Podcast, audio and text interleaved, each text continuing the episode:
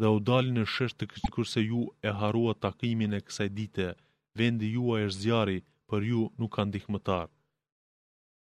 Këtë dënim, për shkak se ju u tallët me ajete të Allahut, juve u mashtroi jeta e dynjasë, sot pra nuk do të nxirreni prej tij, zjarrit, e as nuk kërkohet që ata t'i kthehen pendimit të Allahut.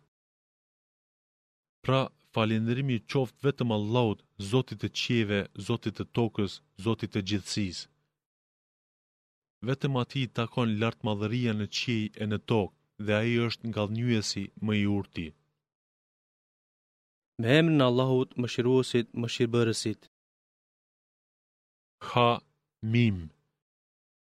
Ky libër i shpallur prej Allahut të Fuqishmit të Urtit.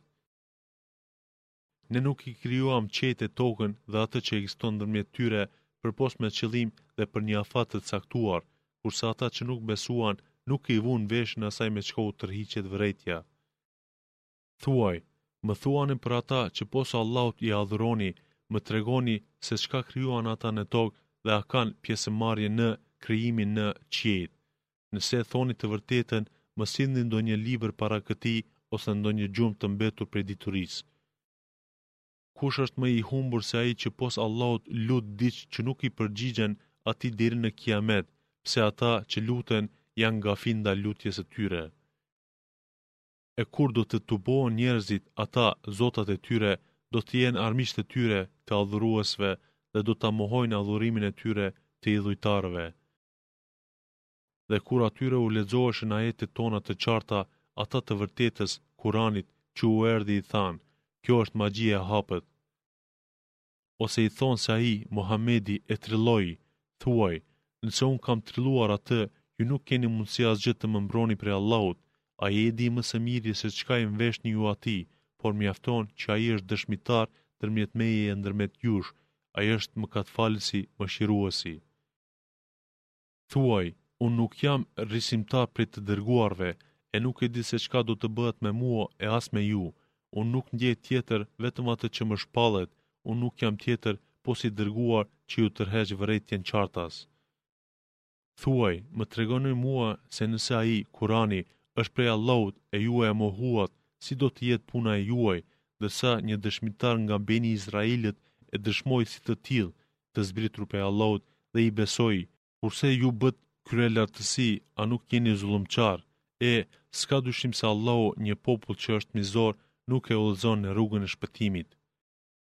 E ata që nuk besuan, atyre që besuan u thanë, sikur të ishte ai, kurani, feja, ndonjë e mirë, ata nuk do ta përqafonin para nesh, e derisa nuk drejtohen me të, kuranin, ata do të thonë, ky është trillim i kahershëm. E para tij ishte libri i Musait, prijës dhe mëshirë, e edhe ky është libër që vërteton librin e Musait, është në gjuhën arabe për t'ia tërhequr vërejtjen atyre që nuk besuan, kurse myzhde për besimtarët. Ata që thanë, Allahu është Zoti ynë dhe qëndruan besnikërisht, për ta nuk ka frikë dhe ata nuk do të pikëllohen. Të tillët janë banues të Xhenetit, aty do të jenë përgjithmonë, ata e kanë shpërblim për veprat që i bënë. Ne e urdhëruam njeriun t'u bëjë mirë prindërve të vet, ngase nëna e vet me mundim e barti dhe me vështirësi e lindi, e bartja e tij dhe gjidhënia e tij zgjat tridhjetë muaj, e ai vazhdon të jetojë derisa të arrijë pjekurinë e vet dhe kur t'i mbushë dyzet vjet ai thotë Zoti im më inspiro mua që të falënderoj për të mirën tënde që ma dhurove mua dhe prindërve të mi që të bëj vepra të mira që i pëlqen ti dhe m'i bën të mirë pasardhësit e mi unë pendohem te ti dhe unë jam me myslimanët. Të tillët janë ata që ne ua pranojmë në mënyrë më të mirë atë që punuan, ua kapërcejmë të këqijat e tyre duke radhitur me banuesit e Xhenetit, ky është premtimi i vërtetë që u është premtuar. E ai që prindërve të vet u thotë, Oh për ju, a më premtoni mua se do të ringjallem, kur sa e sa gjenerata kanë kaluar para meje e nuk u ringjallën, e ata të dy e lusin Allahun ta udhëzojë, duke i thënë atij, I mjeri ti beso se premtimi i Allahut është i saktë, po ai thotë, Kjo nuk është tjetër vetëm se legjendë e të lashtëve. Ata janë të tillë kundër të cilëve ka marrë fund vendimi të jenë banues të zjarrit, si në popujt nga exhinët dhe njerëzit që kaluan para tyre, sepse ata ishin të humbur. e secilit sipas veprave që i bënë i takon shkalla e shpërblimi për veprat e tyre do t'u plotësohet e nuk u bëhet padrejtë. E në ditën kur ata që nuk besuan paraqiten pranë zjarrit e u thonë, ju i shfrytëzuat të mirat në jetën e dynjas dhe i përjetuat ato, e sot, për shkak se keni bërë mendjemadhësi në tokë pa të drejtë dhe për shkak se nuk respektuat urdhrat e Zotit, do të shpërbleheni me dënim nënçmues. Përkujto vëllain e Adit, Hudin, kur popullin e vet në Ahkaf e qortoi, megjithatë qortime pati edhe para edhe pas tij, u tha, Të mos adhuroni tjetër vetëm se Allahun pse unë i kam frikë dënimit tuaj në Ditën e Madhe. Ata i thanë, A ke ardhur të na largosh prej zotëve tanë, nëse je i sigurt na sjell atë me çka na kërcënohesh.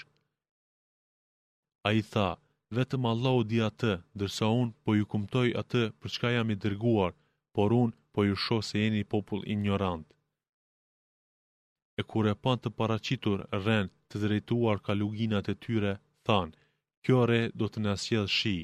Jo, kjo është ajo që ju e kërkuat sa më shpejt, një erë shtrëngatë me një dënim të dhembshëm.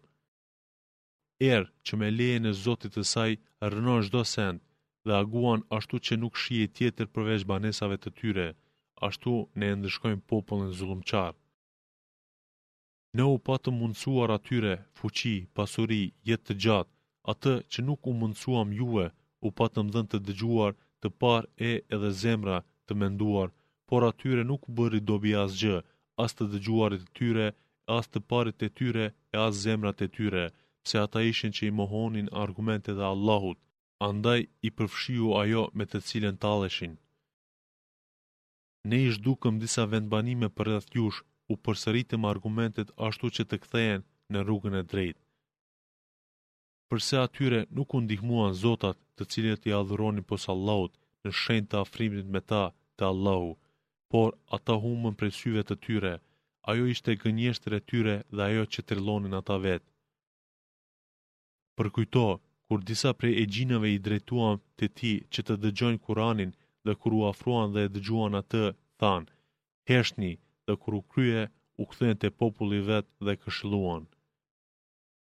thanë, O populli ynë, ne dëgjuam një libër të shpallur pas Musait, që vërteton atë para tij,